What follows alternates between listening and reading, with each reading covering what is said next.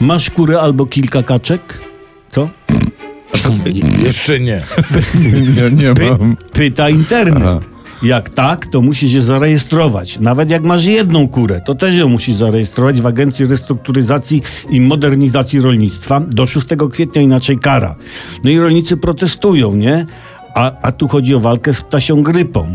Chore kury, jak się trafią takie na tą ptasią grypę, będą utylizowane, czyli sprzedawane po supermarketach, nie? Człowiek generalnie, słuchajcie, ma różny stosunek do kur, choć często traktuje je instrumentalnie. Instrumentalnie, na przykład kiedyś w Niemczech z okazji Tygodnia Muzyki Mozarta trzem tysiącom kur na jednej z ferm puszczano muzykę tego austriackiego kompozytora i celem eksperymentu było sprawdzenie, czy muzyka Mozarta wpływa na ilość i jakość znoszonych przez kury jaj. Porównuje, porównali później z jajami znoszonymi przez kury, które Mozarta nie słuchały. Na tym polega eksperyment. Podobno dzięki muzyce zwiększyło się pogłowie jaj znoszonych przez kury. I ciekawe, czy jakby Mozart dowiedział się, że jego nuty puszcza się kurom, to, to by się wkurzył. A, a może zapiałby z zachwytu, nie wiemy.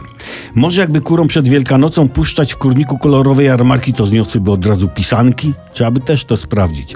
A wracając do tej rejestracji kur u nas, czy nie byłoby w jakiś sposób znamienne dla atmosfery w kraju, gdyby nakazano rejestrację ślubu kury z kogutem?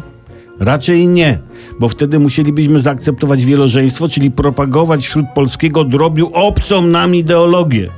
Czyli już lepiej rejestrować każdą kurę. Ale tu widzę pewien problem, szczególnie przed właścicielami dużych ferm. Bo wymyśl człowieku 3000 imion dla kur. No, nie da się.